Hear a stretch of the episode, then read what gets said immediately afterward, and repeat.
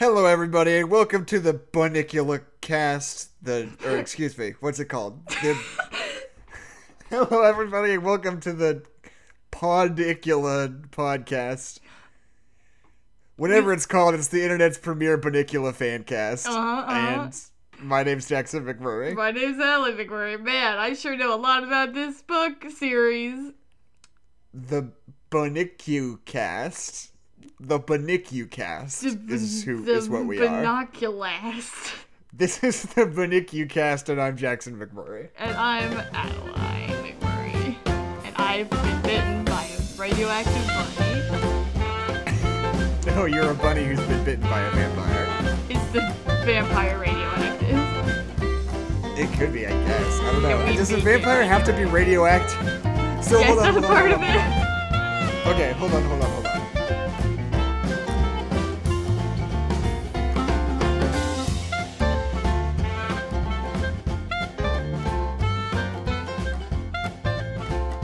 If you are bitten by a radioactive spider, you take on the properties of a spider. Yes, everyone Yes. knows this. Yes. This is true for all things, right? If you're bitten by a radioactive Yes. bear, if you're Or a bitten by a radioactive man.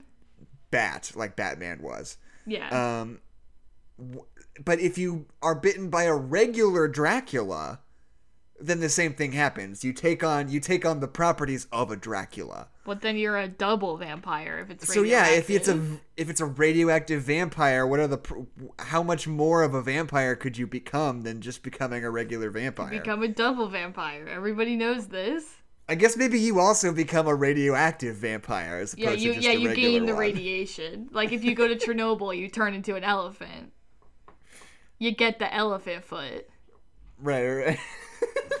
the elephant foot. You catch the elephant foot. Is that some kind of horrible disease that's real, or are you making that up? No, that's what the in Chernobyl when the when the radiation busted open like a can of like a can of dough inside of a hot car. They call it the elephant's foot. Have you never seen the elephant's foot? No, I don't feel like I really want to either. No, it's too late. I've already typed it into Google. no, no, no. Don't show me the elephant's foot. I don't want to see It's it. It's not gross. It looks like a bunch of dough. that sounds real gross. And it's a person's body? No, no, no, no, no, no. It's just radiation. Oh, it's just the thing that. I thought you were talking about a mutation that somebody No. contracted. No, no, no, no, no. I was like, No, oh god, fuck, Adeline, no. Why would I? Why? Why? That's what I was No, wondering. yeah, it's just like radiation that's seeped out of it, and they call it the elephant's foot. And Oh, if you touch it, you explode. Like molten uranium. Yeah. No, it's It not doesn't like even the look elephant like an elephant's man. foot. I thought you were just like googling horrible deformities to No. start showing me pictures of No. on Discord. I was like, "Fuck no, Adelaide. this is not a good energy for our podcast." Man, you know what's really sad? uh, the, ele- the the elephant, elephant man? man. Yeah, it's Yeah, sad. Yeah, it's super sad. Um, you want to know what else is super sad? Harry Potter and the Goblet of Fire. Let's get into it. oh, yep. I cry every Tim. It's very sad. The saddest, the saddest movie, the saddest of all movies, perhaps. Let's dig into it. Got my Um, fork. I got my knife. I'm ready to cry. Just like every So- Thanksgiving. Yeah, so and you know we are we're watching the uh, Harry Potter and the Goblet of Fire this week in Yeah, case Harry you Potter weren't paying attention school. when you clicked on this podcast. Um, I just want to start off with right at the beginning. We've got okay. What do you think of this movie, Adeline? I think it's my favorite of the series thus far. Yeah, honestly, kind of same. It's super Um, good. For a really long time, I thought the third was my favorite one, but I feel like the third was kind of boring after watching it a second time. This one's really Right. good. Yeah, and uh, sort of my big takeaway from it was like in in almost all ways, the third one is like a better movie, right? Oh, yeah. It's like more tightly crafted, everything is so much more economical, like in terms of like just sort of the way that it's written, everything is so much more immaculately put together, you know. It's also Um, based off of a shorter book, though. Yeah. Um and but it's sort of the result of that is that it's you know it's got great tension of release and it's very exciting and it's engaging the whole time but emotionally i never felt especially engaged with it you know yeah. which is sort of the opposite of the way that this movie is. Because in a lot of ways, it's kind of a disaster. Oh, yeah. But I Oh, yeah. also found it a lot more just Fun. emotionally compelling than any Yeah. of the other ones have been Well, so this far. movie does such a good job, uh, way better than the other Harry Potter movies have, of like having more fun with like magic and being a little bit sillier, but then also being a lot more serious, like when they needed to be. Like it just had a really Mm-hmm. Right. good control of its tone, so that they could like play with it without Right. giving you whiplash. right. Like the And I- scene okay. to jump kind of jump forward into the movie, like that scene where during Defense Against the Dark Arts, where he's showing them the forbidden curses, he's making the spider like dance around. And Right, everyone's like, yeah. "Oh, haha, he's controlling the spider," and then he immediately turns around. It's like, "Oh, what will I have it do next? Jump out the window, drown itself?" And the scene like stops because you realize, "Oh shit." Yeah, no, that scene's great. That scene Yeah. works really well. Okay, the first thing I want to dig into though is that like the first like 20 minutes of this movie are a fucking disaster. yeah, no, it's bad. They're a total dumpster fire. Which it's is- like everything is so like not like fast paced, like rushed. And it's Yeah. like so the the way it's shot is so like claustrophobic. And I never have any sense of like who is in any given scene Yeah, like right at the beginning they're at the quidditch world cup right and like there's all these people around and they're doing all these things and they're like oh come on harry we're going to the, this old boot. And it's like I, there's no like big establishing shot or like shot where everybody has a little line to be like here's who's in this scene Yeah. it's like every time somebody just shows up i'm just like oh fucking i guess Great, Fred and whatever. george were here this whole time like i can't i can't keep track of what's happening yeah. in No, literally, it's like nightmare. Wake up. Guess what? Everyone's here. You're in the burrow. Wake up super early. We're gonna touch a boot. Boom, we're in Ireland or whatever. Boom, there's a bunch of people. Harry forgets how magic works for a second. Boom, KKK's here. That's just like the whole opening of this film. Okay, what's up with that though? Because they like they go to like their tent that they've like set up, and it's it's like haha, it's small, and Harry's like, what's up with this small tent? How are we all gonna fit in this small tent? Right. And it's like, eh, Harry, do you remember that magic thing that you've been doing for three Right. years? Um. Okay. I am gonna say though, there's this like fairly long shot. It's maybe like the longest shot in the whole like first twenty minutes of this movie, where it's like sunrise, and there's this really long tracking shot of like their legs against the sunrise, panning over towards the boot, yeah. and it's just like, oh, it's like perfect. It's chef's kiss. It's really really beautiful. Um, it's just like this weird moment where it's like everything's a horrible nightmare until there's like 10 seconds of like this really gorgeous good shot. And that's Yeah. what keeps you going. Exactly. Yeah. Going back a Um, little bit, I love during the nightmare because the nightmare scene is fun. It's like it's it's it's fun in the books. It's kind of weird in context of the movie, but I love how Voldemort goes. I want to give him a proper greeting, and Abracadabra. I thought that was really good. Uh, I thought that was a cool, good thing that they did, and it wasn't corny or bad at all. right. Um, two things that I have written down in sequence on my first page of notes. Um, first is too fast, bad fast. Is this movie bad? Question mark. That's what I was thinking about. Am I 15 to minutes in. believe that? um, Also, okay. apparently, the I- actor who plays Cedric is just always that pale. Cause literally, Robert that, Pattinson? that yeah, that first shot that he's there and he's so pale, I was like, "There's Twilight Man." Yeah, Twilight but he's Boy. gonna be Batman. And he's, he's gonna, gonna be be Batman, Batman. and he's gonna kick ass and at he's it. I'm still so gonna be excited that about pale. it. He's just a Yeah, pale probably. boy. Yeah, but that works for Batman because he's Yeah. in his little cave all the time. Batman is a pale boy. Um, It's from okay, that alleyway that he lives in.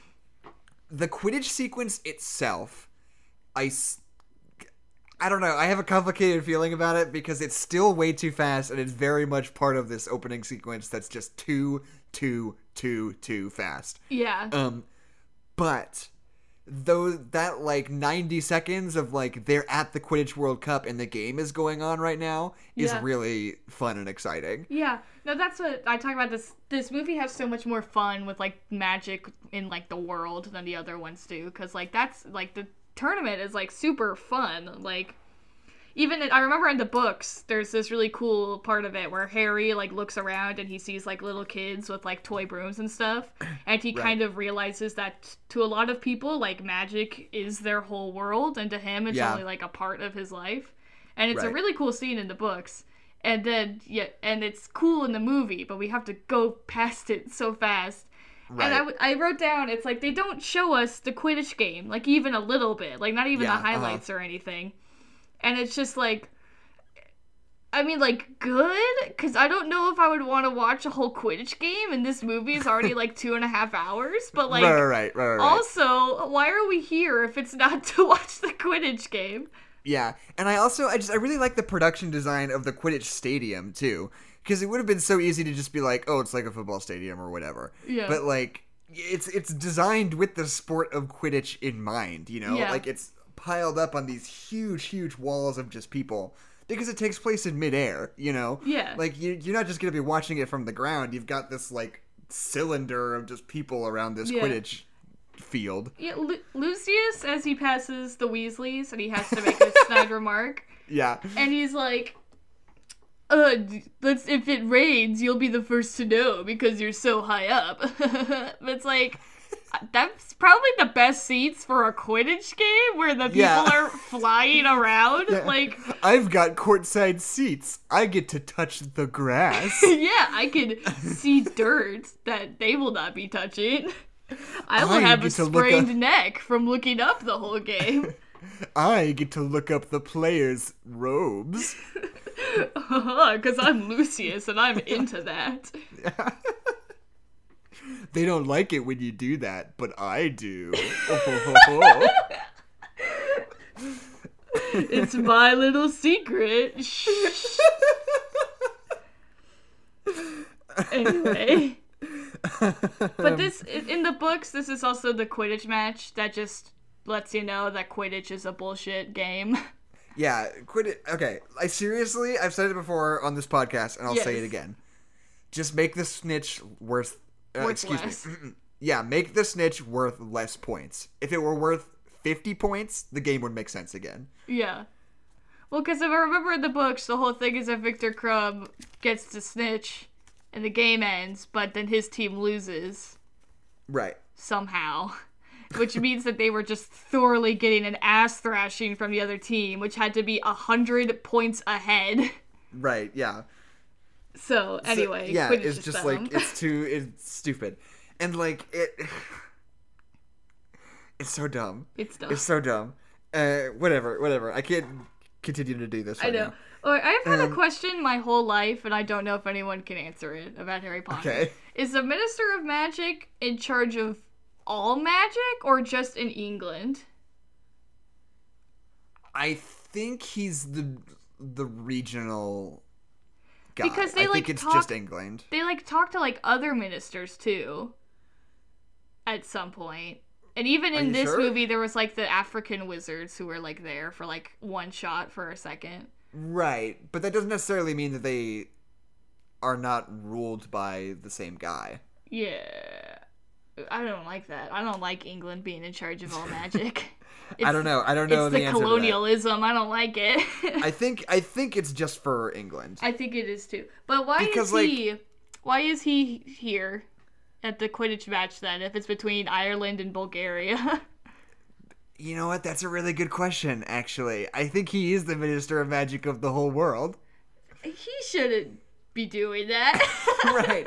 And then, like, later, when he stops being the minister and then somebody else steps in, it's another English guy. Yeah, it's another. Like, it'd be one guy. thing if it were like, there's one guy who's in charge of everything, but right now it just happens to be an English guy. Yeah, no. It seems like it's always an English guy. I think it's an English guy in Fantastic Beasts and Where to Find Him, too. No, it's a lady. Isn't it that black lady?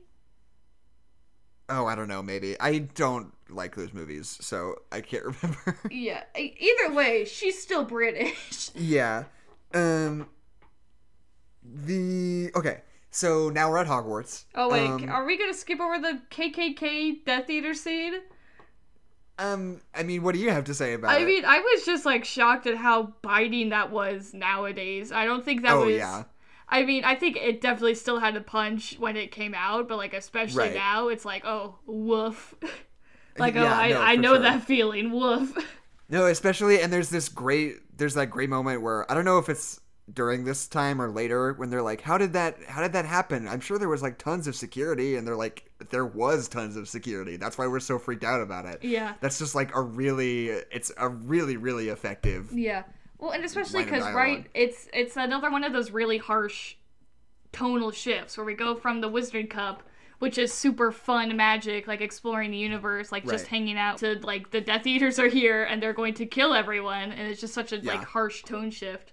And the way that they handle it is super effective because you have them just like hanging out inside the tent and they've been hearing people yelling all day and then suddenly they hear people yell just a little bit different and then suddenly they're horrified and they have to wrap everything up like it's just Right, so yeah. effective Yeah, no, I totally agree. Yeah. Um so now we're at Hogwarts. yeah Um, my favorite bit in this whole movie, um, they're talking about the beginning of the year and they're introducing the Triwizard Cup. yeah Um, and then their their sky, there's lightning in it for some reason, and then Mad Eye Moody comes out and shoots a laser at it, and there stops being lightning. wait i thought that was like an alarm system that barty crouch was in hogwarts i thought that was the whole thing If it is, they do not speak a word of it. i thought that was a thing maybe i'm just making up maybe i'm just helping jk rowling out Right. i thought that's what that was Well, because in the in just for me watching the movie,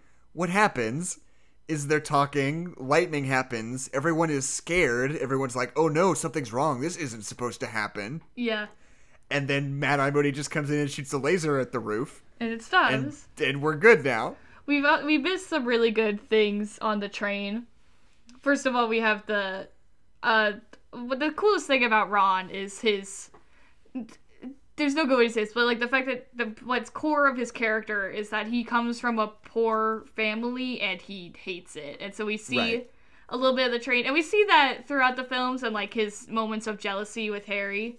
But it's never like so specifically said as it is on the Mm-hmm. Train when he like goes to buy candy and realize he can't get all of the candy that he wants. It's a very Right. And especially moment. in this movie that's so built around the friction between the two of them. oh yeah, It's like a really good way to sort of line. yeah, just like start start building just some little some sand in the gears Yeah. of their relationship. Oh, but then literally two seconds later, Cho Chang walks up to the trolley and orders some pumpkin pasties. What the hell are pumpkin pasties I'm more concerned about the fact that why didn't she order them when the trolley came by? by her? Because she Her- comes from the other or is direction. she, or is it, or is it the opposite? She's just too impatient. She has to go up and get her pumpkin needs pasties pumpkin right now. Yeah. What She's are jonesing they? for pumpkin pasties. Oh. If you know what I mean. Yeah, winky face. Also, and then Hermione's like, you should write to Sirius to establish the fact that you've been in communication with Sirius, which Right. is fine. But then Harry just like writes a letter and just writes Sirius Black on it, like he's not a known criminal. And then gives yeah. it to Hedwig, which should just have a tattoo on her that says "I'm Harry Potter's owl," and then he's just Right. like, "This is fine. This was a smart thing to do." I mean, it's not like it's going through the post office. but It's just going straight to him. But then when he gets the letter from Sirius, and Sirius is like, I didn't send you Hedwig because the, the Right. ministry has been taking letters, and everyone on the planet knows that Hedwig is your owl. And it's like, yeah, Yeah. Harry, you dumbass. it's because Sirius is smarter than Harry is. yeah, I mean, yeah. That's not a like, joke. That's just the truth. This is basic stuff. Um, the next thing I have written down is just that there's that one shot at the very beginning where we like see things from Mad Eye Moody's perspective, Yeah. and there's like little yeah little whizzing Terminator noises in his eyeball. I don't, Yep. I don't like that. I don't like Yeah. that there's Terminator noises in his eyeball. Can we talk about the stupid group ensemble dances that both the schools do? Yeah, they're dumb. They're dumb and bad. Why doesn't Hogwarts get to do one? That should have Yeah. been part of it. Yeah, Uh, they're like, why doesn't their glee club come out and do something? That's my favorite thing is that every once in a while they show you like just little bits and pieces of these like extracurriculars at Hogwarts. Yeah, like the there's the band. choir in the third one or the band in this one, and it's like I want to know more about that. Like who's Yeah. taking music electives at Hogwarts? yeah, what's going on there? oh man. And also, I mean, beating a dead horse when it comes to talking about Harry Potter. But all of the stuff that's around the Triwizard Tournament is just so stupid. Yeah, it's just Like- the whole thing. Everyone knows that it's a bad idea. They're Right. all like aware that it sucks and that they shouldn't be doing it, and they're all simultaneously like trying to fix it a little bit, but they're Right. still like doing it. No, yeah, and like I think to me, what would fix it most of the way is just have a line of dialogue. It doesn't even it can even just be lazy and it Yeah. not really matter. Where they just say like, "Oh, and if something goes wrong and it seems like they're for real gonna die, then there are like referees who will like Yeah. freeze time or something. Like something lazy and bullshit like that would even Well, it's work. like because they keep doing these things to like kind of protect the kids. They do like the age restriction, so it's like it's right. not. They're conscientious of the Yeah. danger. Well, because which implies that there's not like hard and fast like traditional rules that they have to follow or Hogwarts will explode or something. Like there's no right. there's no stakes. It's just like they just make up these rules and then they make up different rules. And then at one point, McGonagall talks to Dumbledore when Harry gets chosen, and she's like, "Hey, uh, we should break the rules and do something else and make new rules." And Dumbledore's like, "No, but the rules." And it's like, y'all. Yeah. No, and it's like I even remember in the the dragon sequence, like they cut to all these reaction shots of like the professors Yeah. being like deeply afraid of what's happening. And it's like, "Hey, this is fucked up though." Like Yeah. Well, just like, if if you just made it so that there was like some kind of fallback, some kind of contingency plan, Is- and then have the no- professors be a little bit chiller, everything would be fine. Are there no spells that like keep like you can't die? Are there no like no death zone spells? Probably not, Adeline. That would break everything. Oh yeah, I guess. But there's also like they talk about there's like there are no spells that can bring people back from the dead, and it's like why not? it's fucking magic, you guys. Like, come on. It's like the genie. He just has he has to have rules, otherwise the whole thing falls apart. I know, but like, I, I just I guess you gotta I don't know. I just hate magic so much. I know it sucks. Um, I Magic also sucks, I- dude. the next thing I wrote down is just that the Triwizard Cup just says "Whiz" on it, It does. which I think Just is really, really, funny. good. Um, but um, What I The- okay, what I also don't understand is that I get that Harry putting his name in the Goblet of Fire is like bad news bears, but like Right. the whole thing with the cup is that it picks a champion from each of the schools. So why the hell did Cedric get chosen at all? Like, because if Harry got put in the goblet, then Harry would have been the champion for Hogwarts, and it still would have been a big thing and everyone would have freaked out and said he cheated. But then why does Cedric also get chosen? Like, why does Hogwarts get two? Is what I don't understand. right, I don't know, because you know, because it's rigged by Barty Yeah. Crouch the third. But why would Um, I just? I guess yeah, Cedric's a yeah. spare. I don't understand So why he yeah, why not just make it Harry Potter? Yeah, no, that's a good all. point. Uh, well, because then whatever. like. Well, because then the students would have to be like ride or die for Harry. They couldn't have Cedric to like instead, you know? Right. But don't you think that the this movie like at its core like thematically I feel like is mostly about the friction between Harry Potter and the people around him Absolutely. when he yeah. starts to get like angry and pubescent and like Cedric is one of those people because suddenly everybody it's like somebody and you know it's not like they've been friends for a long time Yeah. but they're like familiar with each other and friendly with each other Yeah. but all of a sudden like people start like having to like take sides between the two of them Yeah. and people that like Cedric are like wearing Potter sucks dick badges on yeah. their robes Yeah, that's what they Um, say. and it's just like another one of those things because in terms of that sort of thematic story i think i like it Yeah, no, I love I love what happens. I just don't understand why it happens, you know? right yeah Like I like the whole the whole story between Harry and Cedric I think is really well done. Because they do a good job of like Cedric is never a jerk to Harry. They're both Right. very nice to each other and are both kind of looking out for each other. Like even Yeah. when they even when they kind of like start to fight a little bit at the end, like they still save each other and help each other out. And I Uh-huh. think they handle it really well. And I love the division that it creates inside of Hogwarts for Harry, which has always been a safe place. I guess I think that division would still have happened if Cedric wasn't also chosen, you know? Right. Like Mhm. people would still think he cheated and people would still be like Harry sucks, but then you would also Right. have people that you could I mean then you could have stuff of like people just supporting Harry because he's from Hogwarts and still being a dick to him the rest of the time, you know? Right. Like I think you could still Um, have that same uh, plot line and follow your own goddamn rules that you set up also. right. Yeah. Um, one of the other things I think the scene. All that said, I think just on a micro level, the scene where Harry's name comes out of the cup is really effective. Oh, mostly because of Michael Gambon's performance. How he just like he really seems pissed about it. Oh, yeah. And it's like kind of scary, like in that moment, like for Harry, like in Harry's shoes, Oh, you're like, oh fuck, like I'm in big trouble and I didn't even fucking do anything. yeah, and I didn't do anything. Right, yeah. Um, Yeah, people- Although that said, I think th- that's like the most famous thing that people make fun of in this Yep, movie yep, is yep. did you put your name in the cup? Um, and I still, I still don't think that that line is ideal, No. but it's it could be worse. but I Because like think the idea of that exchange is meant to be like Dumbledore trusts Harry implicitly, and if he Yeah. says he didn't do it, then he believes that he didn't do it. The Yeah. fact that he comes at him so aggressively is a little bit contrary to the idea of what they're Yeah. trying to, I to guess do. I think it's more I think they were trying to like make it be like panic instead of anger and it just came Right. off as anger.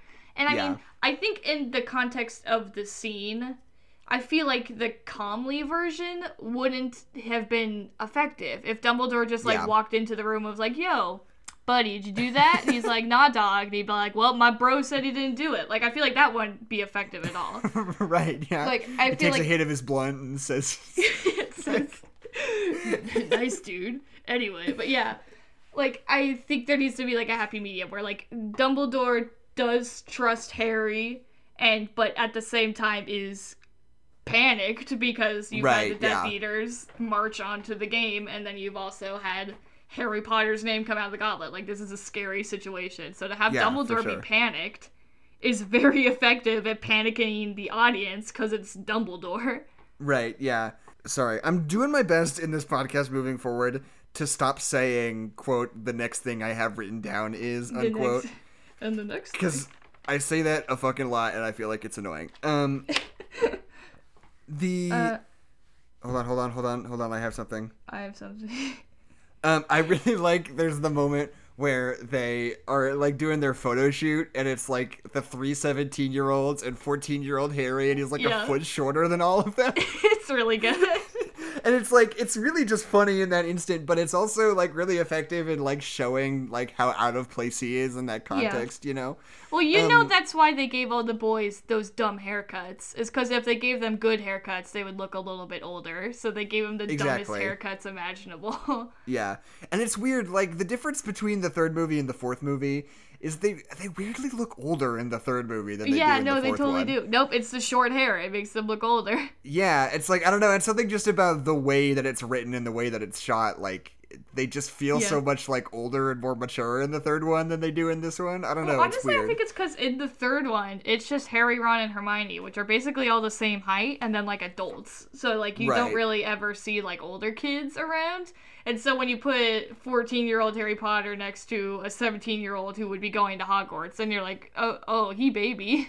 Right, yeah. And I do have to say though that Emma Watson just has like a really mature face, like even back then. Like even in like the third one, she more or less just like looks like I mean, I don't know, not an adult, but like Yeah. a fully formed person, you know? Like it's Yeah. weird to think like in the Well, third one she was literally 13 years old. It's like that doesn't seem right. Well, Daniel Radcliffe also just has baby face. Like he that still also has baby face. is true. Um the hold on. Did you have something else before my I whatever my mean, just going is? back to this movie having fun with magic, like the Sirius and the fire scene is really, really cool. That's the next thing I've written down. That's just a cool visual gag. That's Yeah, really it well is. executed, I think. And hey, another magic is really stupid thing. There's that scene where Harry goes to Moody's office and Moody like takes off his prosthetic leg and it's like a piece of metal and it's like why don't you have a better prosthetic, Mad Eye Moody? Amazing Why isn't Wizard there a Man? spell that makes you grow your leg back? That seems like something Yeah, you should be able to do. There's literally bone growing juice. What are you doing, Yeah. Moody? yeah, Harry lost his whole bones in Yeah, the second movie, and they back. fixed that pretty easy. It wasn't even a big deal. Yeah, Um, it was like it was like a sentence, and then they grew his Yeah. bones back, and it was no big deal. I feel like that sequence is just like the the the center around which all of our discussion about Harry Potter revolves. Like- the bone growing juice. For some reason, we talk about the bone regrowing juice Because so what the fuck is that, dude? Why do you have bone grow? Like all of the stupid rules that come with Harry Potter magic, and you just slap a bottle of bone growing juice on the table, and you're like, "This is fine. This works inside of the rules." And it, they plop it down on the counter, and it's just like it's this goofy like skeleton bottle. Yeah. And he just just- drinks it, and it's just like, oh, are you missing any bones? Oh, I'll fix that for Yeah. you. Here's some and extra then they bones. don't use it for anything ever again is like a Yeah. solution. like in the eighth movie, if like Harry Potter is fighting Voldemort and then just took like a swig of bone growing juice. and then he like grew some extra bones that gave him the strength to kill Voldemort. Yeah, exactly. Harry Potter and the two new bones. he just like he just like grows another arm. Yeah. like it just freaks Voldemort out. Like what would you even do with that? Dude, it's magic. It's not like it's gonna give him any extra magic. No, no, that's where you're wrong. They're magic bones because of the bone growing juice. Oh, God. God, Harry I wish Potter that the two magic bones. Someday, because you know Harry Potter is gonna be one of those things that we're gonna keep making shit for years and years. Oh, absolutely. We're, we'll never be someday, someday when I'm a successful screenwriter, which I will be, Yep. uh, and I get and I get put on, you know, the Hermione Granger spinoff, um, then I'm gonna I'm gonna make I'm gonna find some way to make bone regrowing juice like completely integral to the plot. Because, God, magic is stupid. I know it's so dumb. Um, I'm going so to the. okay, um, the relationship between Neville and Mad Eye Moody, right? Mm-hmm. it is he already Barty Crouch during that scene when he like takes him into his office and is like, "Oh, here's some books on plants and we're cool." Yeah, because at the wrap up scene where Barty Crouch was like, I did it! I did all the things! Right. He says, Who do you think gave Neville the idea to give you Gillyweed if I hadn't put the book in his hand? So, right. Yeah. Yeah, That just what, sucks because it's so like Yeah. heartwarming and really sweet. yeah, yeah, that's what sucks about this movie, and like, and like a good kind of sucks, not like a, it's bad, but like in a Yeah. emotionally manipulative sucks. That like, Mad Eye throughout this whole movie is really, really cool. It's an awesome Yeah, he really is. character. And then I wish they would have just pulled it so that it was like, oh, and then like three quarters of the way through the year, I kidnapped Mad Eye Moody or Yeah. something like that. No, it's the whole year. And so Yeah. like all the really cool stuff that we got with Mad Eye Moody has all been fake the whole time. Right. But then we it's meet like Mad Eye Moody again, and he's exactly like that. right, yeah. so like we either had to pick one and make Mad Eye Moody different than that, or yeah. or have that be what get- he's like and have it be like Barty comes in at the end. But they didn't do either of those. It's just like oh. That was all Barty, but also Mad Eye Moody is also just like that all the time. Right. They, I want a version of this where they take Mad Eye Moody out of the trunk, and he's just like, "Oh, thanks. It was really dark in that truck. I I really appreciate like that you guys let me out." It's just Hey, like Harry Potter, totally it's different. nice to meet you. You want me Um, to teach you about like the dark curses or whatever? Teach you how to have you still not seen? Have you still not seen Spider-Man: Far From Home? I haven't. You haven't. I haven't. I still haven't. Okay, I was gonna relate it back to something in that movie, but I can't. Because when Spider-Man dies and he comes back, he's like, "Thanks, you gotta Magneto." see it. Oh, okay. You know what? It's not important. Can I spoil like a minor element of it? Sure. So, at the very end, like in like the post-credit scene, Yeah. you find out that this whole time Nick Fury was one of the scrolls from Captain Marvel, And like Nick Ah. Fury wasn't truly in the movie, it was like this scroll like as him, like just being like reconnaissance for wherever Nick Fury actually is. Yeah, for doing whatever. But it's like Nick Fury has a pretty solid arc in the movie. And then you're just like surprised Oh. it wasn't Nick Fury that whole time. So I You're guess like, that wasn't anything. yeah, so it's like, oh, cool. That was just nothing, and that is doesn't didn't make any sense. Cool, great, thanks, really appreciate it. Great, Thank glad you. we did. God we did that. Yeah, that's Um, this whole movie. yeah. Anyway, like, well, guess all that cool stuff we did was was for naught. um, okay, and we- already brought up the the scene where he's fucking with the spider, but it's just still very good. It's so very good. good scene. Um, show us some more of the fucking dragons. I know. I was about to say, with the way they do some really cool stuff with the dragon and like the actual like champ. What is it called during the like actual tournament? Like they The do a lot of like Tournament. cool like sound design with like the wings and stuff that make it Yeah, seem man. like really really big and like the animation looks so good.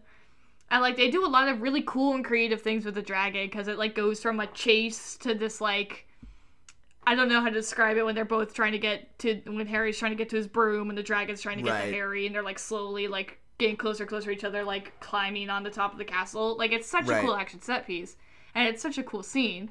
But then that's that's the only dragons and we never talk about dragons ever Right, again yeah. ever. Well, and it's like, and they they are. It's so lazy. The the bit where they're pulling the dragons out of the bags, which is weird in the first place. Yeah, why But, who are- like- what are these little mini dragons? Where did those come Um, from? But they show you Fleur Fleur's dragon, and then the other two dragons are just like conveniently off screen the whole time. And it's like, Yeah. fuck off! Show us the other dragons. I want to Yeah. see it. Jackson, that costs a money. Yeah. Well, and But it's you're like making I, Harry Potter 4. You've got enough money. You can pay a single artist like a half like a Billion week's worth of dollars. work to make those those dragons. No, but like, uh, Harry Potter, mu- a Harry Potter musical, makes a good joke about that, where it's like, here are the other dragons, and here's Harry's dragon, the Devil Machine Gun Dragon. Good luck. and it's like, well, okay, because they like. Because they're like, oh, here's your like. I wish they would like talk about the dragons some more and like how like each one is different, like a little bit Right. like How to Train Your Dragon, where they're like, here's Yeah. the Hungarian whatever, it does this, which is really cool, and here's the green whatever, and it does this, which is really cool. But it's it just feels like like you get a regular dragon, you get a regular dragon, you get a regular dragon. Uh, here's some hellspawn that's covered in needles and uh, likes Right. to eat babies. Here you go, Harry Potter. Yeah. I hope you don't die. I think just what we I think our biggest stance as a podcast, I think we Yeah. can go all in on this. Every movie with dragons should have more of them. Should have more dragons in it. More more different kinds of dragons in them. yeah, If you think you have enough dragons, you're wrong. add two more and then come back to me and then I'll give the okay if that's enough dragons from Yeah, now on. New different types of Yes. dragons that you talk about, even a little Exactly. bit. Yeah, they've got to have lore behind them. Yeah. Um, this is the new rule. Any Hollywood execs thinking about making a dragon movie, it's got to go through me from now on. Yep. I'll have your Um, badge. I also just I wrote down in my notes just the quote. This doesn't feel fun.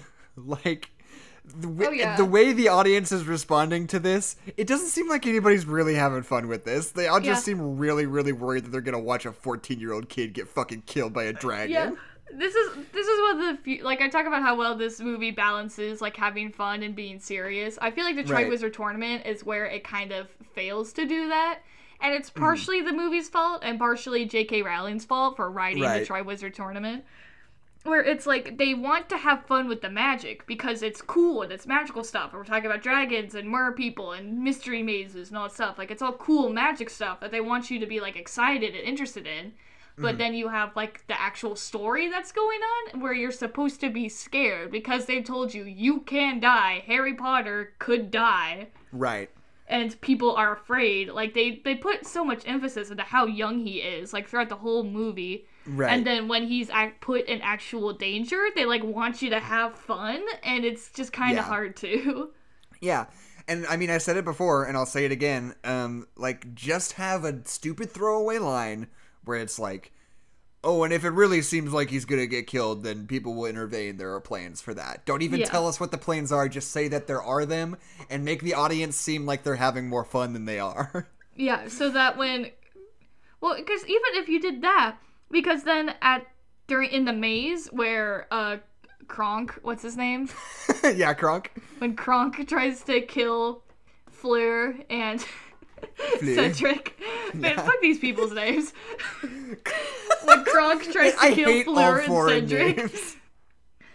But it, like that would be like scary because you realize that whoever was there to make sure that they didn't get hurt isn't there anymore. Like that would be Right. like really scary. But then you have like the scenes where they're like in the lake and like they could just like kill each other at any moment and they don't because they're children. But like I don't know. I feel like that would have put more stakes to it. And if you put a safety net there and then take the safety net safety net away. Safety net away.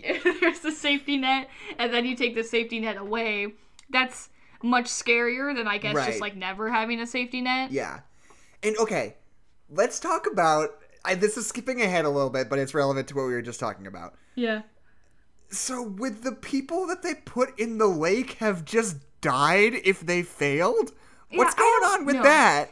If I remember from the book, it was when he gets out with both uh with Fleur's little sister and Ron. I remember people being like, "You idiot! They wouldn't have died. We had we had like the mer Right. people would have like brought her up, and she and Fleur would have just lost." So I, that was in the book. That was a part of it. That it wasn't something that Harry needed to do, but it's something that he felt like he needed to do, and Yeah. that's why he got awarded second place for moral fiber. Right. In the movie, they It make super the just feels like they're gonna die. villains.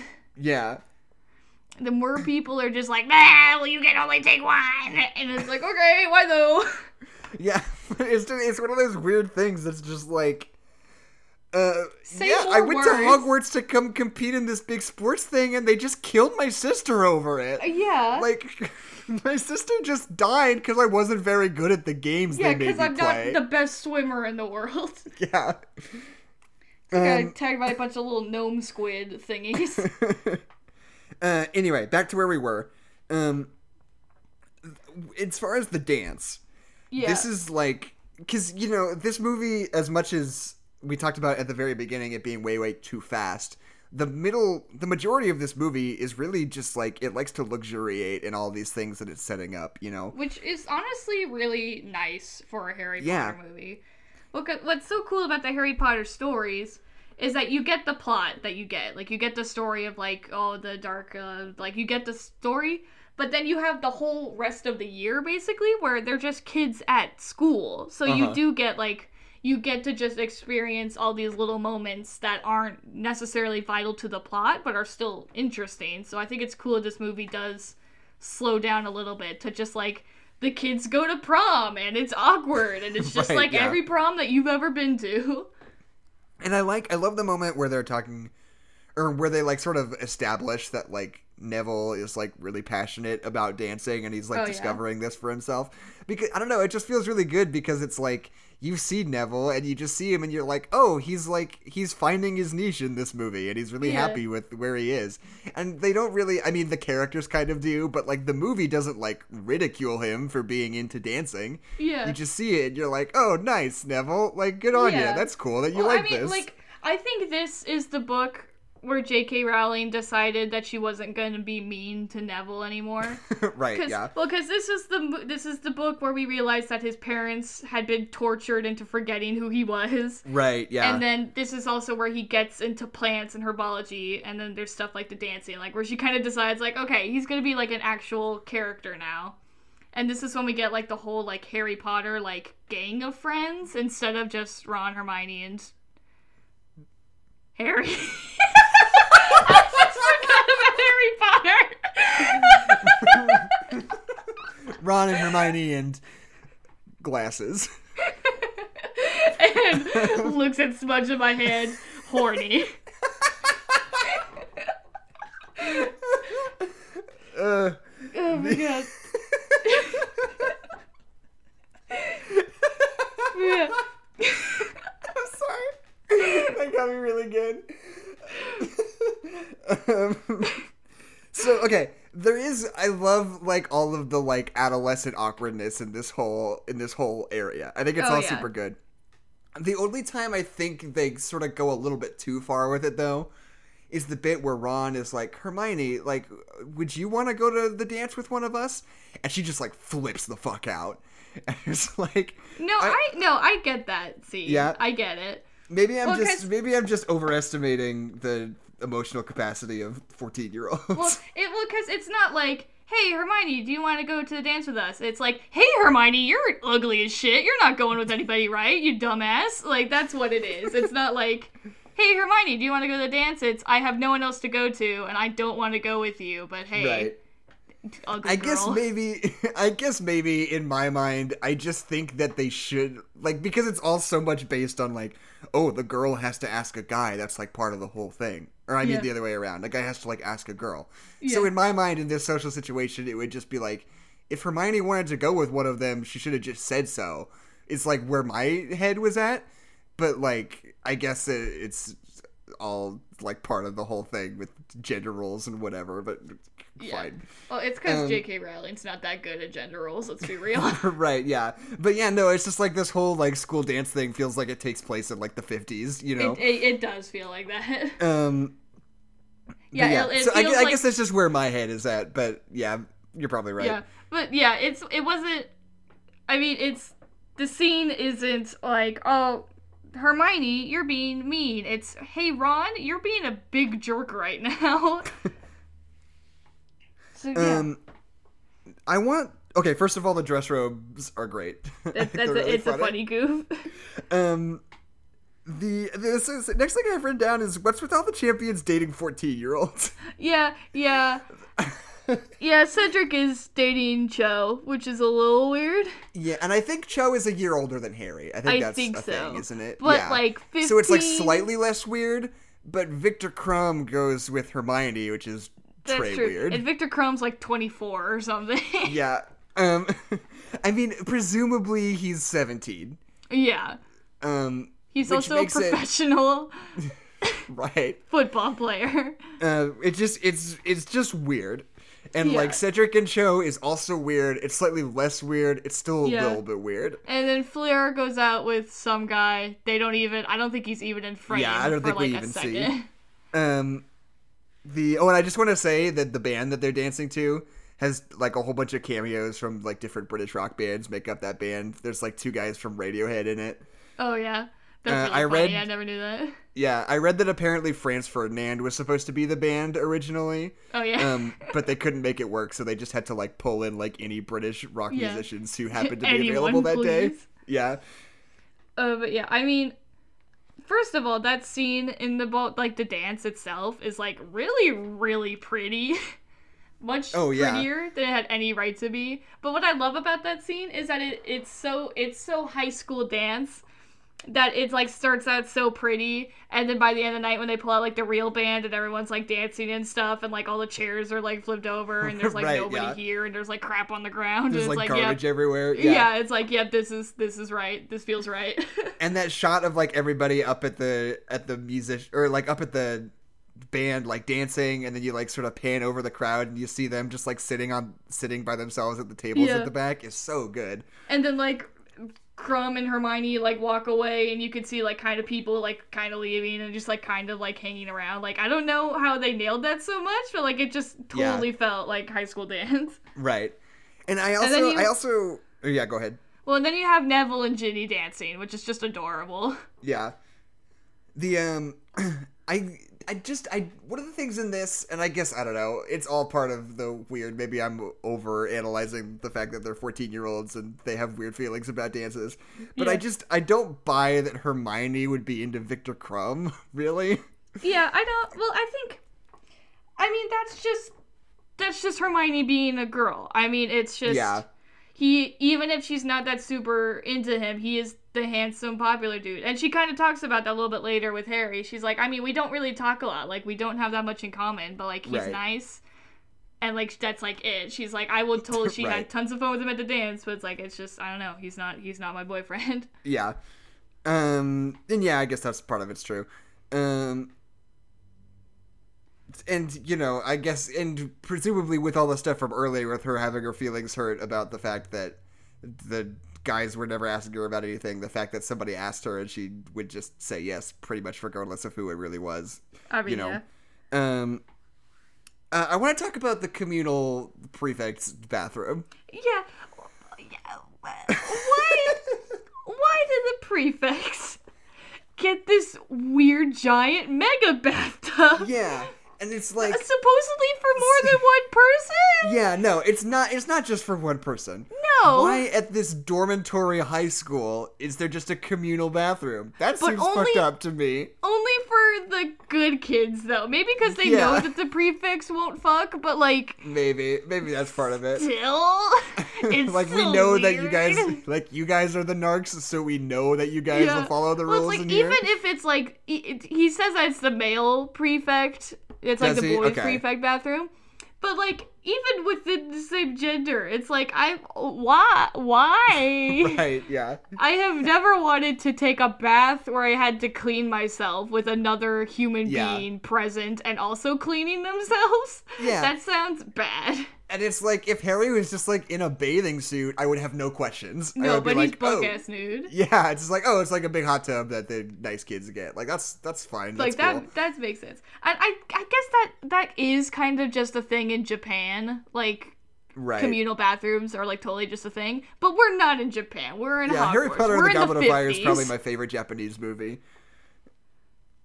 yeah harry potter yeah yeah yeah, yeah. Sorry, did it just take you a second to catch up?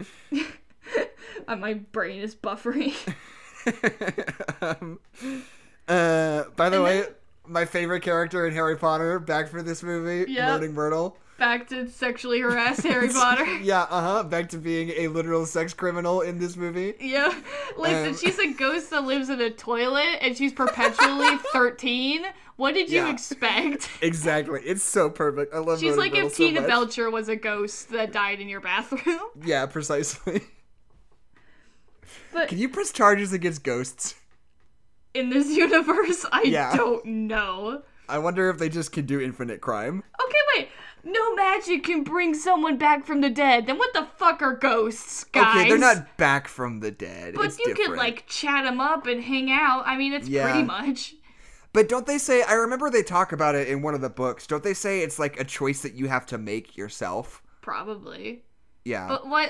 Why? Why is it their ghost mom and dad? like that would be better than no mom and dad, you know? I uh okay. I it's it's like a disturbing half life, right? I don't know. I don't, think I don't think we remember should be the wishing ghost that lore on in Harry Lily and Potter. James Potter. It's not like you just get to come back and chill out in the world. Like there's a Yeah. cost to it. I mean, yeah. I, it's just like the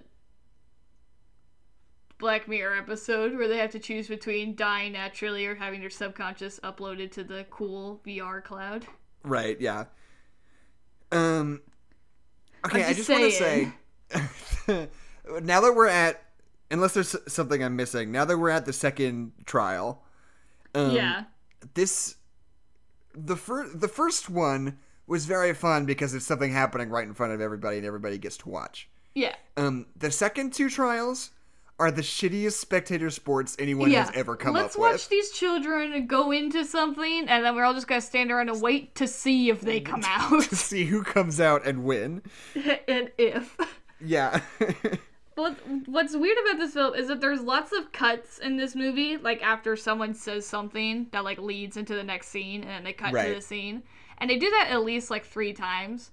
But they're always they always like wait like just a little bit too long after the Right. line has been said to like cut to the next thing. yeah. Because I think it's like Ron, I think it's like Harry and Neville talking, and Neville's like, "Oh, I could get you some gillyweed." Cut to next scene. And it's like okay. Um, the the next thing I have written down is just that moment afterwards where Fleur comes over and like kisses Ron on both cheeks and like says something, and Ron just goes, "Mercy." And I think that's really good. I think that's I really didn't funny. notice that. Oh, it's so good. Mercy. Yeah. I did notice something kind of cool that there's that's after the second trial and and Barty Crouch and Harry are talking. and Barty Crouch is talking about family or some shit, whatever the hell he was talking about in that scene. But uh, then Maddie, Maddie Moody comes over and like starts talking to him, and then he does that thing where he like licks his lips, and then Barty Crouch just like totally drops out of the conversation.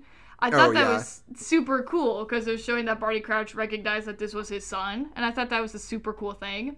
Right. What's not as cool is David Tennant's character decision to do that weird licking his lips thing, like he's Heath Yeah. Ledger, and it's David Tennant doesn't do a good job in this movie. No, I don't really think he does. And I think this is before he was even on Doctor Who, right? Yeah, I don't. I no. I think it no, because this was like. I guess this is still the '90s. When is this? No, it's not the 90s. Not the on. '90s. Okay, Well, so David- David... Tennant started being on Doctor Who in 2006. Oh, really? I guess it's British television, so it seems like it's the '90s. Yeah. Burn on the BBC. This is 2004. So yeah, this is before he was even Doctor Who. So he's still Okay. like pretty much an unknown actor at this point. Okay, that makes sense. Yeah. Yeah, he does. He just like overacts, and he has that line at the end where he's like, "I'll show you my, I'll show you yours if you show you mine," and he shows it to Dark Mark, and it's like, why did you The make Dark that Mark, penis yes. joke, David Tennant? Right. why, why did you do that? Okay, you know what I've never understood? what? The phrase "I'll show you yours if you show you if you show me yeah, we both said Mine. it really wrong. I'll show you mine if you show me yours." yeah, It's just one of those things that like is a phrase that like people say. yeah. What scenario is that based on? Uh, In it's, what- it's penis. It's penis in- having. Right, but in what context would you be like, "Hey, I'll show you my dick if you show me your dick"? I don't like, know, Jackson. When is so if you're counting on me, I'm telling you that that's never happened to me. At least I've never had that requested upon me. Well, man, you need to get out more. I don't know. Next time I'm like out at the club, I'm just gonna be like, "Hey, I'll show you mine if you show me yours." To some guy, and he'd just be like, uh, Oh, you know what? I think it's trying to get girls to show you, just have them show you their boobs. I think that's Oh. another thing. "Maybe could be." Either way, it's never it's never a good thing, and no one has Yeah. ever said it. Um, it's definitely a sex joke, though. Like no matter Right. what David Tennant was trying to say, that's what it was. yeah. Um, the so there's that moment where the the trio and we haven't really talked about it, but there's all the stuff about Harry and Ron getting in that big fight and then like kind of making up later. And I think Yeah. it's all really good and really well executed. Yeah, I was. About to say, I don't have Um, any notes about it because it just like felt really natural and it felt. Yeah, really it totally it totally Yeah. works. And it's totally like just the like quintessential like young fight where it's Oh, like yeah, all of all of this is based on something that wasn't even really a big deal in the first place. Yeah. But it's just like the fact that neither of you are like fessing up to what happened or like talking about what's going on. You just keep getting angrier and angrier at each other. This is the only time in the whole Harry Potter series where Hermione says like "ugh, boys" and it's like actually effective and means anything. Right? Yeah, like Because when they make something. up and Hermione's like next to them and she's like, "Oh my god, you guys!" Like it's a really effective there. Every other time, every other time she does that, it doesn't work and it's annoying. But that one time, she's Right. right. Um, but uh, there's that bit where like the trio is in the woods with Hagrid, and they find Barty Crouch Senior's body, His corpse. Um, and there's literally absolutely no context for that scene at all. No, we don't know what like- they're doing. We don't know why they're in the woods. We don't know like what like there's. It's just Yeah. they cut to them in the woods and they find a body. It's like what the fuck? What is this? Yeah, no, literally, they were like when when Harry goes to talk to Bar- Barty Crouch right after the event, you just hear Ron go like, "See you at Hagrid's afterwards," and then they go to Hagrid's. I thought they would like have tea or something because that would make sense, but instead Right. they just wander through the woods for a little Right, bit and yeah. find a corpse.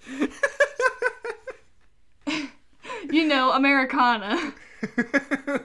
Who was it that did that YouTube Red show called like "Do you want to see a dead body"? I don't know. It was like I never watched it, but I saw like trailers for it, and it was just somebody who did. It was basically like a talk show, Yeah. except like, and you know, it wasn't like real. It was like staged, but Yeah. it was like the conceit was just like whoever it was and the celebrity they have on walking through the woods to go find a dead body that he That's knows about. really good. Yeah. Maybe I should check that out. I don't know if that was actually funny or not, but it was a it really good sounds really good. um, I hope it's not wildly problematic. yeah. Uh, yeah, then it turns out it was real dead bodies, and like Yeah, families like, are really oh, upset. Oh no, like, Logan oh Paul. no. Oh no. Um, What I love So- what is this this gag throughout the whole movie that I think is really good of everyone just knowing Harry Potter is the polyjuice potion kid, which I think is really good. when is the other Because- time they bring it up? well, because when Moaning Myrtle shows up, she's like, "I found some polyjuice polyjuice potion in the drain. Is that you again?" And Harry's like, "I'm naked," and then and then later. Snape yells at him for stealing his polyjuice potion stuff. He's like, I know you and your friends are making polyjuice potion Right. again. No, you know what it's. Here's okay. Look, I kind of missed my opportunity, but say, uh, Adeline, I need you to set me up with. Uh, say, I found some polyjuice potion in the gr- drain. Was that you again? Say that again. Okay. I found some polyjuice potion in the drain. Is that you again? And then Harry says, "No, I don't like jacking off the shower. I do it in my room." But um, No, that's gross. I don't like that. because it's like jizz. yeah, no, yeah, no, I got it. um, I I understood. the uh, I just wanted like one more joke like that where like someone's like, "What? Be careful who you're talking to. It might be Harry Potter with some polyjuice potion." Like I just wanted like one more goof to solidify it. no, I want like somebody walking by to say something like that, and have the shot of Harry just like throwing up his hands, like, "What the fuck?" Yeah, like guys. I did that one time. And Harry and Hermione turned into a cat when she did that, and we're not gonna make fun of her about that. We're not gonna do it again. Yeah, I did it once, and we accomplished nothing Went when we did super it. Super poorly. Yeah. Yeah, um. Okay. There's this shot when Wow. Harry goes into the maze. Mm-hmm. Uh, and the doors, there's like music, and like the doors like close behind him, and Yeah. suddenly there's just like this really, really tight close up on his face Yeah, for like a solid silence. four seconds, and it's just silent. It's so cool. it's super good. Like, and Well, just the fact that it's like so claustrophobic and it just puts you like right up in his grill right in I that know. moment. It's so smart. The way that they use the pet band is so effective. yeah, because man. First of all, the pep band is so high school. Like even like they like have a shot of them where like they're doing that like thing where like some of them are like popping up and some of them are like popping down in time of music. That's like one of those like choreographed things. That's just like quintessential being in pep band. But Right. and then like at the beginning of the tournament, like that pep band is like a happy, like comforting noise because it's the reminder that this is supposed to be fun. Right. And then when the, when they actually go into the maze and there's silence and that's taken away from them, it really it makes it scary. yeah. But then when they come back with the corpse of Cedric Yeah, and they man. keep playing the pet music until they realize that something has gone wrong is Yeah. Oof, it's I so wait- good. yeah, I want to wait to touch on all that stuff at the end because all of it's so fucking It's good, so and I just want to, yeah. I just want to put it on a little bow at the end. I know. Um, the and also another thing that they do in the maze, just filmmaking wise, that I think is really cool, All is that they like, play around with like the eye lines of the characters oh yeah. because it's like it's a maze and you're going every which way. Yeah. Um, So like we're not gonna have any context for where we are no matter what you do. Yeah, and so it's it cool because like, and also because it's so uniform around them, it's super disorienting because you like are switching between characters a lot of the time, and their eye lines are totally different every time, and you're never sure if the if when you cut between two people if they're in the same place or if you're cross cutting to somewhere different, and it feels really intentional and it's like really effective in being sort of disorienting. And they have those. It's the shot where Cedric and Harry are running for the cup, and Cedric Cedric gets pulled down by the plants, and you have that moment of like Harry like looking at him and looking at the cup, but then the cup is like in that like long hallway that they have like stretched and like at an angle. It's a really Right. cool shot. Yeah. Um. So okay, now they've grabbed the cup. They're at Yep. the graveyard. What a So- fun Grim Reaper grave that the Riddles have. right. what a Um, fun Disneyland statue. but uh, what I want to say is, do they say like even a little bit where that little baby Voldemort came from? I don't remember. I because what's weird about this movie is that they show you weird little baby Voldemort. Because what's Right. what's so cool in the book is that they don't they're not like that's Voldemort. They just like there's this figure and it's carrying this bundle that looks like a baby and they drop it into this pot of liquid. So it's like this kind of like scary moment because you assume that it's some kind of infant but actually it's Voldemort. So Yeah. it's really cool. I have no idea why he's a little baby. I Right. it has something to do with unicorn blood, I guess. like Yeah, it's well, gotta, it's- right? you know, it's that whole thing about like, oh, you know, like traditionally, like you can't bring somebody back from the dead with magic. Yeah. But if you're Voldemort's followers and you're getting into like real sketchy shit, it's like you Yeah. could you could figure it out kind of. Well, and then you got Voldemort with his Horcruxes, so he's never he's he's never actually died. oh, that's so- right. I totally yeah. forgot about that. Okay, Yeah, yeah, so yeah. All of their stuff for bringing him back is like bringing him back to like an actual body because he's never actually died. He's just Right. turned into a weird little baby fetus. Gotcha. Okay, yeah, I totally, totally forgot about the whole Horcrux thing. The, the whole thing.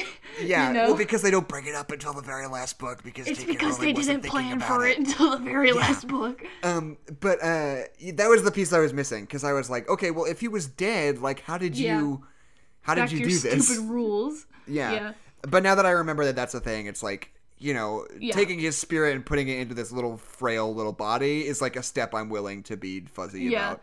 And Um, that the whole that whole scene of like the ritual is disgusting. Yeah, man. that like it's uh, like when you like when you put when he puts the weird little baby in the cauldron and he doesn't just dump the bundle he like does he does like a death at sea where he like does a little magic trick like whoosha where he puts the baby into the cauldron Right. And then like you have the scene where like it, the bubbling liquid is like this flesh color and then Yeah. they put harry's blood into it and then it turns red and it's and then weird gross fetus voldemort comes into it and Yeah, is man. naked for like a half second like it's just it's very well done but it's disgusting Right. That I think that scene at the end is easily, easily the best like ten minutes of any of these Harry Potter movies so far. oh yeah dude Ralph Voldemort- Fiennes is so good as Voldemort. I know, And that whole such a good sequence where they're like having that duel and he's just like talking at him. He's so like excited and confident to be alive. And Yeah. he's just like, if anyone talks about you ever again, Harry, it's going to be about how you begged for death and how I gave it to you. Like, Yeah. and he's just like chatting him up. It's so, it's Yeah, so I scary. Love, I love the way that Voldemort talks because it's almost in like a familiar kind of way. Yeah, because totally. like it, it's like they've got this like cool kind of like chemistry going on, and Mm-hmm. it's it's just so good. Like the way that he talks to him, it's just like so good. Mm-hmm. And like he's totally just like playing with him because it's Voldemort, and like you the fact that you have him enter the scene as this terrifying little fetus baby Right. and then like that's how he enters it and then when he comes back and you see voldemort with his weird nose and his snake eyes and like he's like a scary figure because he Yeah, is man. because this there's no nuance he is just evil like he is Mm-hmm. the epitome of evil he is bad and so and then you have all the death eaters coming and you have this moment where he's like turning on all of his death eaters and then he like harry says something and then he turns on harry like it's just so good like the scene is so good Right. Um, I also I made a note that like presumably Voldemort didn't always look like this. This is like just what he looks like now that he's been revived. yeah I think it would be cool to see like a flashback sequence with like Voldemort like during his original reign where he's Yeah. like got hair and a nose and like Yeah. looks like a dude, you know? I think I that'd mean, be something we've- that's we never really get to see. yeah i mean we see tom riddle which is kind of that but Yeah. different we never see like an adult tom riddle though i see what you're Yeah. saying I want to see I like a regular ass Yeah. no makeup Ralph Fiennes like doing Yeah. his evil Dark Lord thing.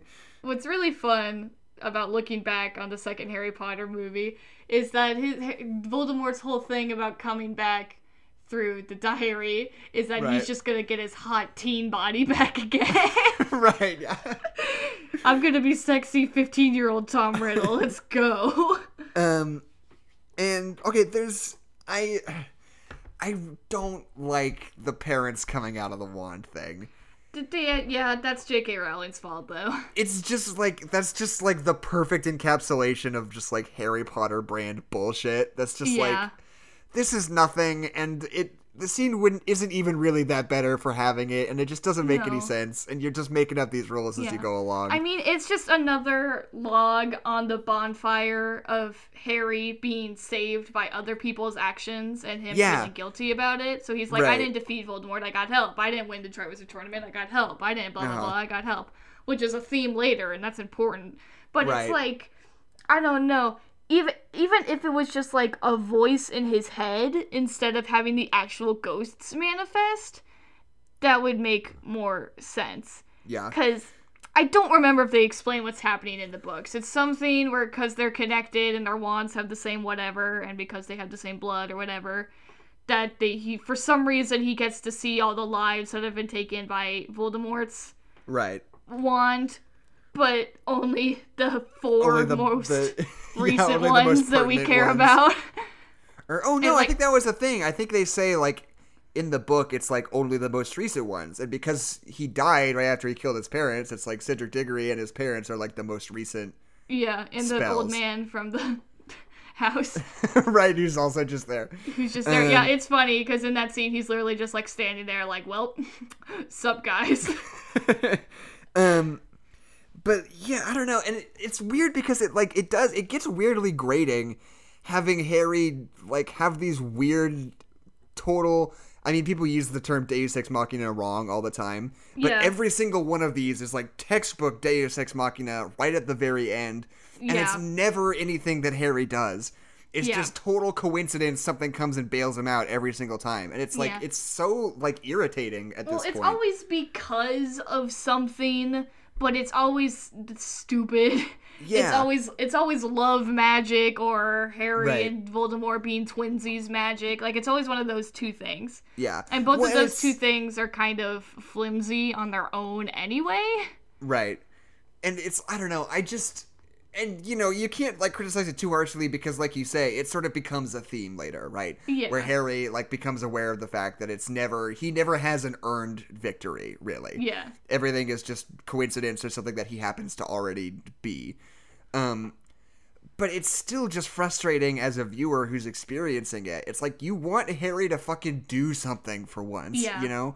Like he needs to get out of the situation because he's Yeah. brave or because he's good at magic or because he's intelligent like something besides just the fact that he's happens to have been the special kid you know I think what would have made this scene better is if he's in this duel with Voldemort and he feels like it's do or die. Like I have to kill Voldemort right now. Like that's what I have to do. I'm 14 and I'm terrified. And Yeah. then he gets the voice of his parents in his head that's like just break the connection, like grab Cedric and go. Like you don't need to kill Voldemort right now. Like Yeah, you need to run run. away. Like just like having like just having that quick thing is I think would be so much better than having the whole spiel of all of the ghosts coming out and having this weird detailed conversation with them while Voldemort just kind of like looks at them like it's it's weird. It doesn't feel good. It doesn't Yeah. flow. Especially when Cedric Diggory's like, "Take my body back to my father." It's like I was gonna do that anyway. Like you can give me credit for that. Like right yeah I wasn't just gonna leave your corpse Yeah. here. okay well if you say so yeah. Are you sure? but yeah i don't know and it's i don't know i think it's just one of those things and because you're so used to him just getting bailed out by bullshit like it sort of it robs the scene because like the fact that he's just like by himself Oh, with yeah. voldemort surrounded by his followers with nothing on him except his wand it's Yeah. like this is a no-win scenario Oh, and yeah. it it to- it you know the rest of the scene outside of the bullshit w- works super well Oh, so but like it needs to feel more hopeless. I want to be more scared for Harry than I am in that scene. yeah. Because like I need to feel the immediate urgency of like I am going to die. Like this is not a scenario that I'm going to walk away from, you know. Yeah, exactly. Um, like you you you get just like a little bit of that do or die where he like comes back out and like faces Voldemort and they have that actual duel, but like Right. it's just again, it's just not enough. It's not pushed to what it could be pushed to do. Right. Um and yeah, so anyway, they grab the port key and they come back and it's God, it's so fucking good. It's Where so like the good. band is playing and they're like, "Oh, Harry, you did it, hooray!" And Yeah. like Harry's just like screaming and crying over a dead body, and it takes everybody like forty five seconds before yeah, they realize what's takes wrong. a grip. Like, oh, it's so good. Mm-hmm. Um, the uh, sorry, just a second. Um, but yeah, and then like right from that though, we just like sort of dovetail into the whole like Barty Crouch Yeah. dealy where he's like talking to Mad Eye Moody, and he's just like, "Oh no, my potion happens to be running out right now, and I just Right happened this to be out of it. I didn't bring any extras. Whoopsie daisy!" Like, Yeah. What the? It's just like when they go outside in Prisoner of Azkaban, and Lupin's like, "Uh oh, it's a full moon right now." Right like, now. okay, Have you been taking it. your potion? Nope, I ran out. Oh, I ran out of it yesterday. Who'd have thunk? um, Whoa. yeah, it's just so stupid. Um, Yeah. And then I also wrote down like Mad Eye Moody is locked in this giant trunk with like a Yeah. bazillion padlocks, and it's clearly like enchanted the fuck out of. Yeah. But Snape just waves his wand and it's just fucking open for everybody to see. It's like, what's Yeah. the point of anything in this world? Yeah. Like- No. Hey, um, hey, um, hey, uh, uh magic's dumb. Magic's so dumb. And it's like, Yeah. this even is clearly like an enchanted chest that's like designed to be hard to open for magicians. Yeah. But still, Snape is just like, oh, here's my opening a chest spell. Like, bloop, Yeah. there you go. Yeah, like you could have a spell to lock a door, but guess what? There's a door unlock spell, so you're just it do, it don't work. This is why the Green Lantern is so dumb. Like it's the same exact reason. Right. It's like here comes a big fist, here comes a big shield. Like it's literally it's it's stupid, it's dumb. It's third Yeah. graders playing on the playground. Um, okay. I really love that there's sort of this thread, at least in these movies so far, of like Hogwarts being actively transparent with their students. Um, oh yeah. because in this one they say like, you know, the ministry doesn't want us to tell you this, but here's what fucking happened. Voldemort came back and he killed Cedric Diggory. That's why he's dead. Um, Yeah. And you know, in the second one, like, there's all this stuff with the basilisk and Professor McGonagall. It's just like, yeah, here's what's up. A long time ago, there was this thing, and we think it might be happening again now. And it's just like, it, it's it's weirdly off character for this franchise to have To this tell you anything. to yeah to just like cut through a layer of bullshit just because we don't need it really Yeah. you know Well, that well, that's so good because then you get into like the sixth and seventh books and story, and then where you have people who have been told by Dumbledore that Voldemort is back, but they refuse to believe it, and they choose to believe the propaganda and all that stuff. And it's like, right and it comes back in a really cool way that that transparency is kind of super important because it like it decides on whether or not people want to believe something because Right. it's true but then it comes down to like they've been told they know but do they want to believe it is like what it comes down to. Right yeah. Um the so yeah all that stuff barty crouch jr it's fine now it's tennant time is for the wrap up with dumbledore where Yeah. he explains everything and manages to explain nothing. Yeah and like david tennant's making some decisions. Um yeah. I hate do, the do way you this think movie they ends. told him to do the weird licking thing? I don't know. Or if that was full on DT. um I, I i hate the way this movie ends. Because it's Yeah. like at the end it's like weirdly like nostalgic and like good old timesy and he's Yeah. like looking out at all his friends and like smiling a little bit like i had a good year. And then the three of them are together like do you think we'll ever have a regular year at hogwarts? It's like fuck Yeah. off. Like this is not the time to be like nostalgic and looking back over the past year and all the fun times you had. It's like Voldemort is back, and you Cedric Diggory got killed right in front of you. Like this is real shit going on, Yeah, well, I and think like that's you need why, to be affected by it. I think that's why they have to have that nostalgia because there's that moment where they're kind of walking away and Hermione goes like kind of stops for a second. And she's like, "Everything's gonna be different now. Like Voldemort's fucking back." And so for them to like kind of be nostalgic and kind of be like loose about it, I think is important because they're like, "Hey." All the good times that we've had at Hogwarts are probably never gonna happen again. So it's like, can we just have a regular year at Hogwarts? Like, kind of like a tongue in cheek, like, haha, lol kind of thing is like kind of important because I think they kind of realize that, hey, like, there are dark times ahead that we're going to have to deal with. Yeah, I think I mean, I I don't disagree with you, but I think if that was what they were really going for, they didn't pull it off. I, like, yeah, I, I totally agree with you there. Cuz yeah, it just it it ends on way too positive a note. I Yeah. want I want to see these characters really wrestling with the fact Yeah. that like shit really just hit the fan and we all Yeah. fucked up really bad. What, what really bugs me about this scene is that at Cedric's quote unquote like funeral, where they're like having that discussion with everyone at school, and where Dumbledore says like, if you remember the friendships that you have made this year, then everything that Cedric represented would not have been for nothing. Right. Which is a really, which is a really biting and heartfelt thing to say. Which and, Mm-hmm. for sure. and that ending scene where all of the different schools are all mixed together and they're all saying goodbye and it's all really sad because they're gonna see never gonna see each other again all that stuff but that would have been so much better if they hadn't spent the whole movie making jokes about how the other schools didn't like the people from the other schools. Like Right. there's so many shots of the girls from Fleur's school like being mean and like turning around every time a boy from a Hogwarts school approaches them or like the Right. Krum guys being weird Russian military men. Like they Right. make such a joke and like do so much stuff with like oh how they're like superior and like don't like each other and how the school and how the schools aren't mixing well. And then you have like this emotional beat at the end which relies on them having mixed well and it just Right, yeah. it doesn't work. Mhm.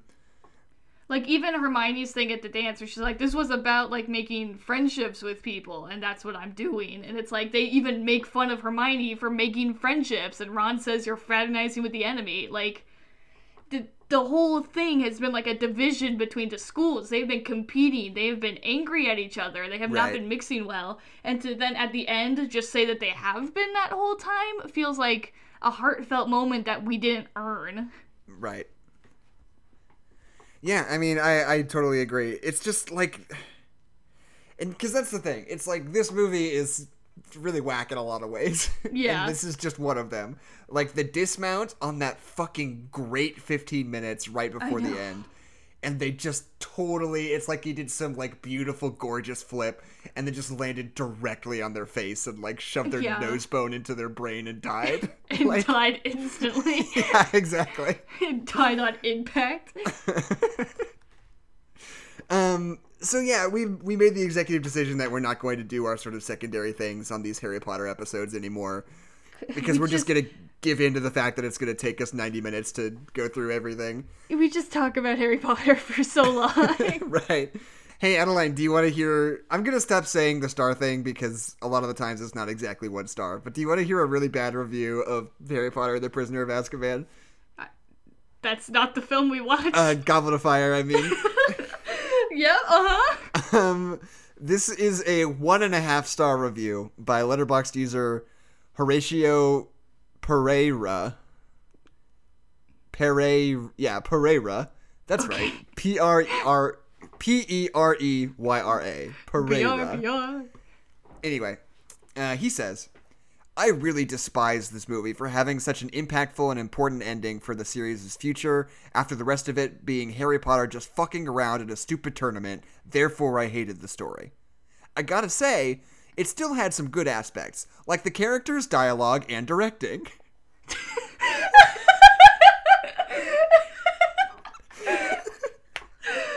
So, what part did you like of it again? My name is Jackson McMurray, My name's Natalie McMurray. and this is No Nerds Allowed. There are no nerds allowed. What? you know what wasn't bad about this bad film? The direction, the art style, the characters, and the story. That was all good. Other than that, hot garbage. Fucking stupid movie. I'm also just still trying to parse like what he's actually trying to say in that opening Yeah, that like opening thing that you said about like having a good ending for the series Yeah. and then going to the tournament. What? What?